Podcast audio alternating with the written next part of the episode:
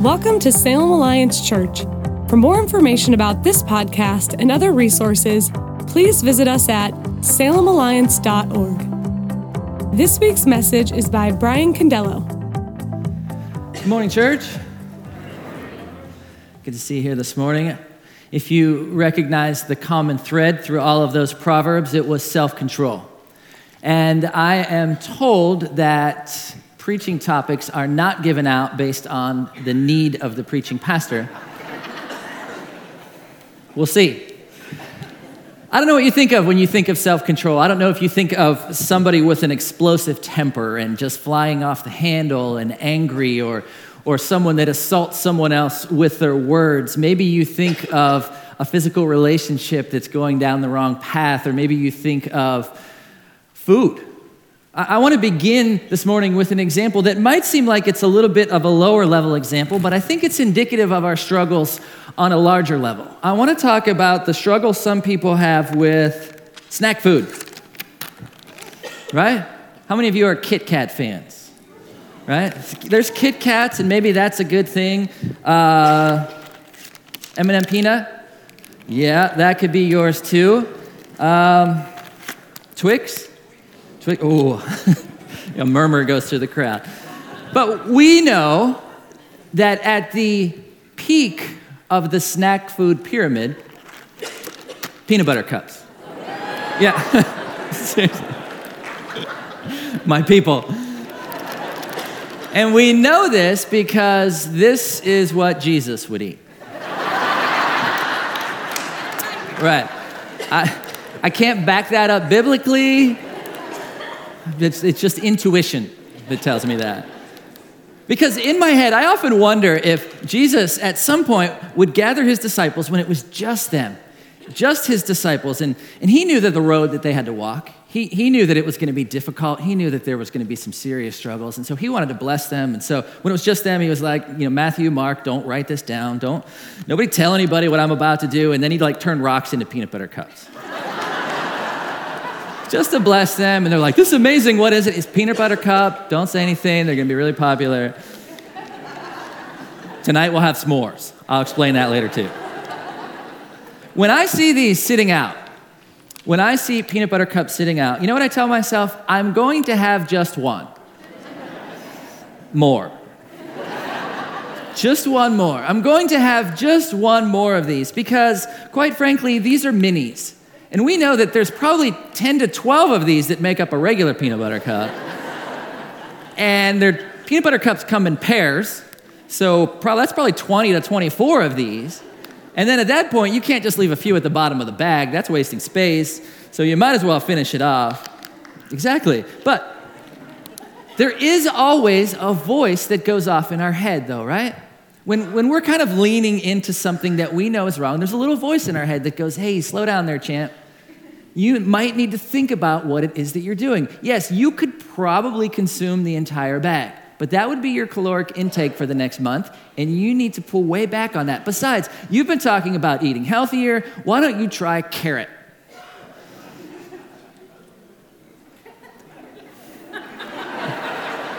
what do we do with the voice in our head at that moment? Because the voice in our heads cannot compete with the image that's in front of us, right? The voice in our head that says eat a carrot can never compete with a bag of peanut butter cups because they're right there. They're right in front of us. And we do that with so many different struggles that we have. We look to the present and we don't think about the future. And we also get taken in by the image that's in front of us. I think if we're honest with ourselves, all of us wrestle with self control. All of us have some area of our lives that's out of control. Maybe it's emotions. Maybe you let your emotions get the best of you, and then that leads to words, words that just come out of you that you just try and pull back in all the time. Maybe you wrestle with buying and spending. Maybe you just keep spending and it's kind of a compulsive thing. Maybe it's food. Maybe you do wrestle with food. Maybe it is a physical relationship. Maybe it's social media to post or not to post because those people need to know the truth. And if you can't think of an area of your life that's out of control, may I humbly suggest pride. it, it, it could be your pride. I don't know. I mean, self control is a big deal. Self control is hard. A couple years ago, the University of Pennsylvania's psychology department surveyed over 2 million people. And the survey was a list of 24 character traits, and you were supposed to rank those character traits in order of what I have most under control to what I have least under control. And over 2 million people, the bottom of the list by a long shot was self control. Where people said, I just, this I'm good at, this I'm okay at, this self control, not a chance. And so, why do we feel so out of control when it comes to self control? And how can we learn to grow in self control? And do we even think it's a reasonable expectation to be self controlled? Maybe we feel like God created me this way, and these are the natural urges and desires that I have, and that's so repressive to think that you would even control those things. And so that's what we're going to talk about this morning. We're continuing on in our series, Foolproof, and we're looking at the book of Proverbs and certain different subjects from the book of Proverbs. And I just want to remind you of two things that Steve talked about when he kicked this series off. Steve talked about that these Proverbs are principles and not promises. And that's important for us to remember that these are best practices, they're not guarantees. And we need to remember that because oftentimes we will look at that as a promise, and then when it doesn't come true, we get angry at ourselves or we get angry at God and we become disillusioned and distant. And so we need to remember this is the best possible way for us to live, but it's not always going to happen 100% of the time. And the other thing we talked about was that these are pathways and not doorways. Pathways are what you get on and you take one foot in front of the other and left and right, day by day, making just slow, steady progress. It's not a doorway. You don't just turn the knob and walk through and say, I'm self controlled. We know it doesn't work that way. And so we need to remember those things as we lean into the topic of self control. And I want to put Proverbs 5 back up on the screen here. An evil man is held captive by his own sins. They are ropes that catch and hold him. He will die for lack of self control. He will be lost because of his great foolishness. Now, that's quite a word picture, isn't it? That there are things that we do. There's this inside of us that wants to do these certain things that are sin. And those things tend to hold us captive. They're the ropes that tie us up. And if we lack self control, it's taking us down the wrong path. And as we launch into this this morning, I want to frame self control a little bit better because I think a better understanding of what self control is will give us a better understanding of how we can grow in self control. So, the first definition I want to give you is this self control is not retaliating when your lead pastor throws you under the bus with a Photoshop picture. That's what it is.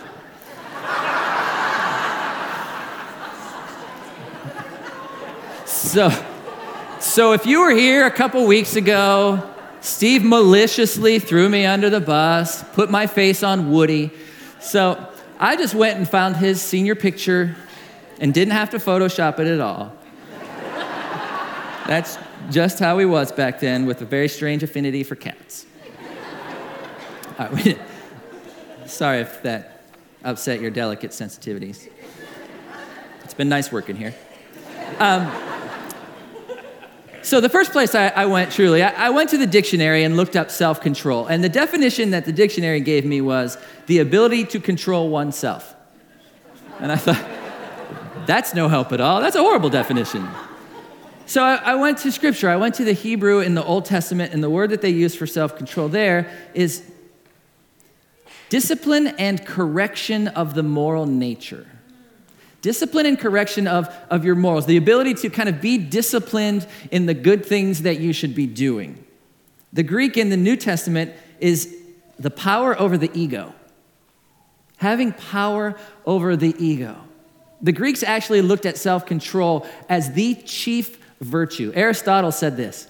He said, I count him braver who overcomes his desires than him who conquers his enemies, for the hardest victory is over self. The Greeks would say, You are not truly free until you are self controlled. This is a big deal. This has significance in our lives. You see, self control isn't just another one in a list of virtues, it's just not one of the fruit in the end of a long list of fruit in Galatians chapter 5. Self control is that virtue, it's that fruit that keeps us on the proper path so that we can lean into the other fruit, so that we can lean into the other virtues. It has significance. It's what keeps us going in the right direction so that we can be conformed to the character of Christ, so that all these other things can be a part of our lives. And so I would give you this definition this morning of what self control is Self control is the ability to choose God's will over our wants, His commands over our cravings.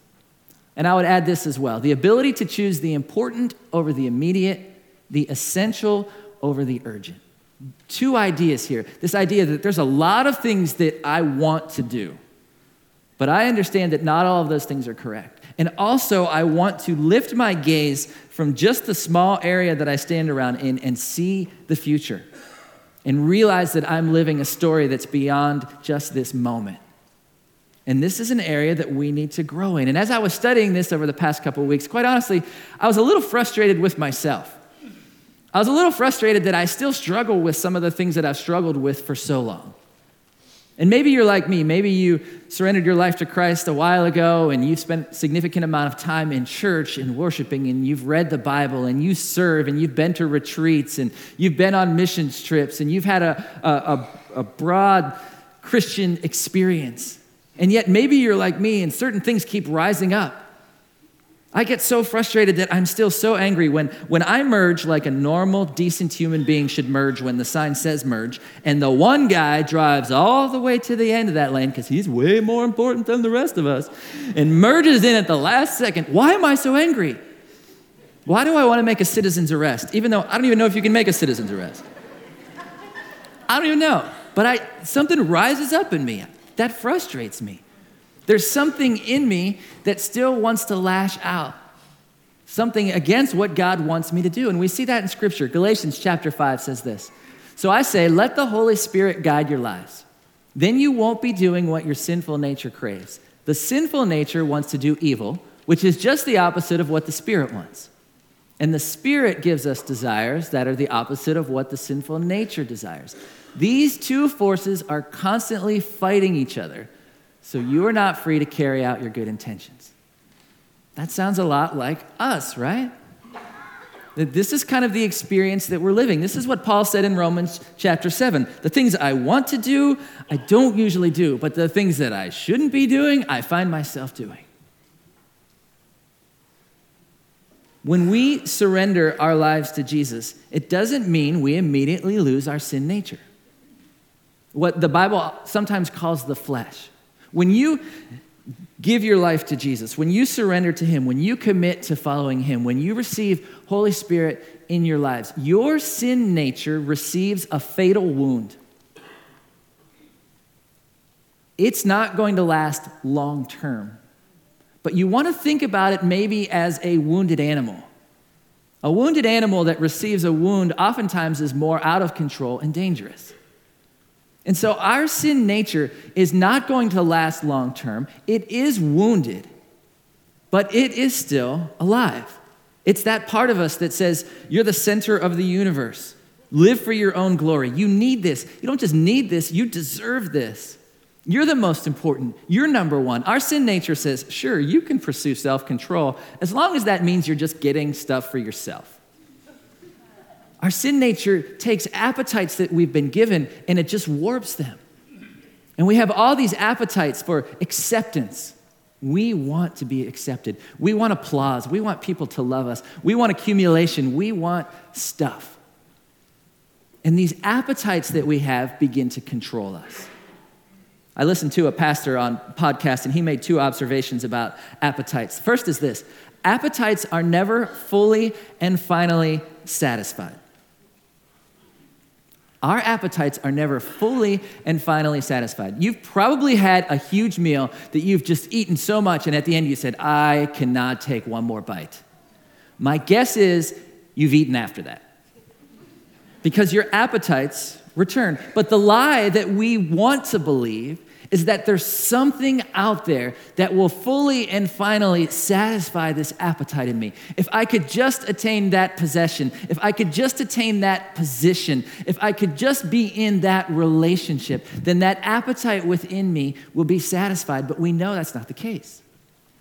When I was younger, I quite honestly, I thought when I'm 30, some of these things will go away. And then when I hit 30, I thought, well, when I'm 40, probably this 40 is probably the age then some of those things are going to go away. But the reality is, when I'm dead, some of those things will go away, right? That's when the appetites are gone, when you're dead. They're never fully and finally satisfied. There's always a little bit more, always a little bit more, always a little bit more. And the other observation is this appetites always whisper now and never later. Your appetites always say, You need this right now in this moment. And so every day we face this temptation to give ourselves to things that are going to take us down the wrong path. Every day we're tempted by our appetites to pursue things that aren't going to fully and finally satisfy us, that are telling us, Do this now, don't worry about later. And there's so many examples in Scripture. I just want to point to one. It's in Proverbs chapter 7. And the, the author of this proverb here, he's sitting in his house and he's looking out his window and he has a vantage point where he can see things happening on the street. So he's, he's not stalking, he's observing. And it says, While I was at the window of my house looking through the curtain, I saw some naive young men, and one in particular who lacked common sense. He was crossing the street near the house of an immoral woman, strolling down the path by her house. And already you know where this is going, right? And we're talking about the struggle of, of physical relationships. And I've worked with students for, for years, and it's killing them. It is a struggle. But it's not just killing students, it's killing a lot of people. This idea of, man, yeah, this is what I want. This is what I see in front of me. This is the desire that I have. This is my want. This is my craving. But you know where the story's going, right? Just in those three verses, you, you don't think, oh, I bet there's a great happy ending to this story. I bet this works out at the altar and it's just going to be beautiful. It, it, ends this way She seduced him with her pretty speech and enticed him with her flattery. He followed her at once, not into a beautiful romantic relationship, not into something deeply fulfilling and satisfying. It says this like an ox going to the slaughter like a big, dumb ox going to the slaughter. And if you didn't get that image, he says, like a stag caught in a trap waiting for an arrow that's going to pierce his heart. And if you didn't get that image, he was like a bird flying into a snare, little knowing it would cost him his life. So listen to me, my sons, and pay attention. Don't let your hearts stray away. Don't wander down that wayward path. There's so many things that we think are going to satisfy that appetite. There's so many things that we think we can lean into, and it's just going to be beautiful in the moment that aren't. There's a psychological term for that. It's called anchoring. And the definition of anchoring is a cognitive bias that occurs when people place too much importance on one aspect of an event, causing an error in predicting the future outcome. It means that you place too much importance right where you are in this event, and it means that you can't really see how this thing's going to end, and there's an error in predicting how it's going to end. Where you see one thing and everything else gets blurry. We see that all the time, right? You knew that in this story. You know it when you see friends walking down a path. Everybody else sees it, but they don't see it. And everybody else can see it in us, and we don't see it. It's as if we're a society of cookie monsters from Sesame Street. This kind of ravenous, I see it, I want it, I'm gonna get it, yes. And that's how we can kind of live. Our sin nature gets us into covenants with idols. And idols always disappoint. You see, the things that we are pursuing that we think will give us power always end up overpowering us. The things that we're pursuing that we think will give us power always end up overpowering us. When you pursue acceptance, you end up being controlled by acceptance. When you pursue possessions, you end up being controlled by those possessions. When you pursue power, you end up controlled by that power. When you pursue love, you end up controlled by that love. We see it all the time. You know, when somebody buys a, a, new car that they just love, and when they drive it around, they're just like, everybody's too close to me. And when they park at a store, they, they're the ones that are parked way away from everybody else. And we look at that and we go, Do you own the possession, or does the possession own you? These things that we think will give us power end up overpowering us. And so, can we really see those things for what they truly are? Can we really look into our appetites and see beyond the adrenaline and see beyond the excitement and see the outcome at the end? How can we grow in self control? Because it's hard. I'm reading a book right now called Thinking Fast and Slow. It's by a psychology professor from Princeton who won a Nobel Prize for economics, bright guy. But he has a chapter on self control, and he begins with how hard it is. Self control is difficult, he says. He asserts that self control is rarely, if ever, intuitive. It's, it's not our natural go to. It takes this deep level of analytical thinking. He said, Our natural default setting is it's all about me. I need to get mine. He also says that when you exert self control, it drains you the way any kind of difficult, complex mental task would, or even physical task. That's why at the end of a hard day, you're less likely to exert self control in a situation because you're tired, because it's hard. And so you kick into that default setting. Well, it's all about me. He even says there's a physiological response that when you exert self control, you lose glucose, which is so interesting. There's something difficult about it. And so we need to recognize that there is a difficulty. And we need to lean in and begin to learn how we can be better in this area of self control, or we leave ourselves open for attack. Proverbs chapter 25 says it this way A person without self control is like a city with broken down walls. The walls are there to defend you, and if the walls are broken down, it means things can come at you from all different kind of angles. And so we need to be better, but oftentimes our approach is flawed. Our approach to self control can be flawed. I went this past week to that center of all that is true and right informationally. We call it the internet. And I Googled, how can I be self controlled? And immediately, uh, WikiHow popped up, right? It's Wikipedia's like kind of eight steps to this, that, and the other. And so I read a bunch of things a bunch of steps on how to be self controlled, but I was so caught by what they said at the beginning of all those things. Every different place said, You need to be self controlled so that you can be personally successful. You need to be self controlled because it's all about your happiness. You need to be self controlled for your self esteem. You need to be self controlled so that you can take charge of your life. Everything about self control was beginning and ending with self. And that's the first hurdle we need to get over. And that's the first key in us learning how to be self controlled. You see, self control that begins and ends with self doesn't work, it's actually self defeating. Self control that we try and do on our own does not work. You cannot get true self control by appealing to yourself. See, what you can do is you can get other areas of your life in line while also creating other huge problems in your life. You can deal with one breach in the wall by exposing another breach in the wall. You can get, um, let's pick something obscure that none of, us, none of us struggle with, like our words. You can say, I have a problem with my words, and I'm to work on this, and I'm to do it myself, while creating a huge pride problem. Because you're doing it for yourself and within yourself. And then when you fail, which most likely you will fail, and I'm not trying to speak that over you, but when we begin and end in ourselves and we fail, we blame ourselves.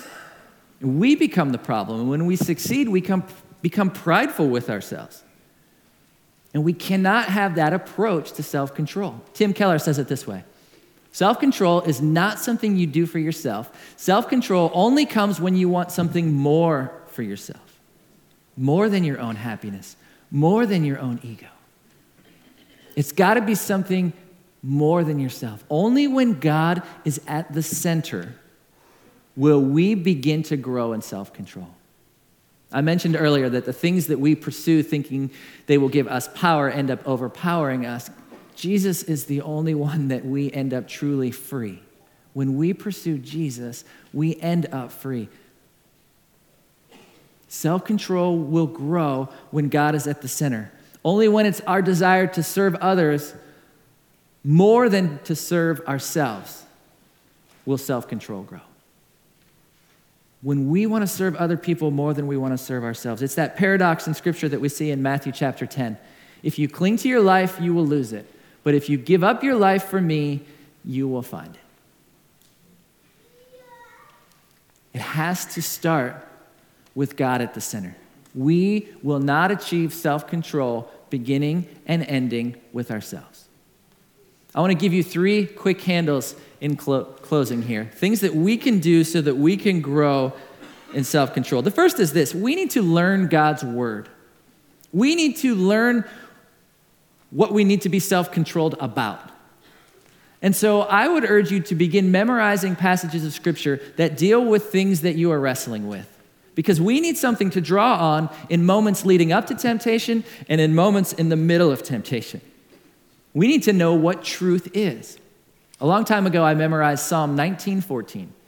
And it says, May the words of my mouth and the meditations of my heart be pleasing in your sight, O God.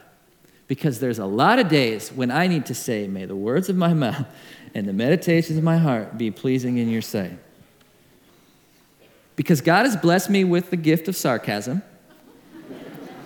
and because I want to share that gift, I have to say, May the words of my mouth and the meditations of my heart be pleasing in your sight. And when that voice in my head says, But it's funny, people will laugh, may the words of my mouth and the meditations of my heart.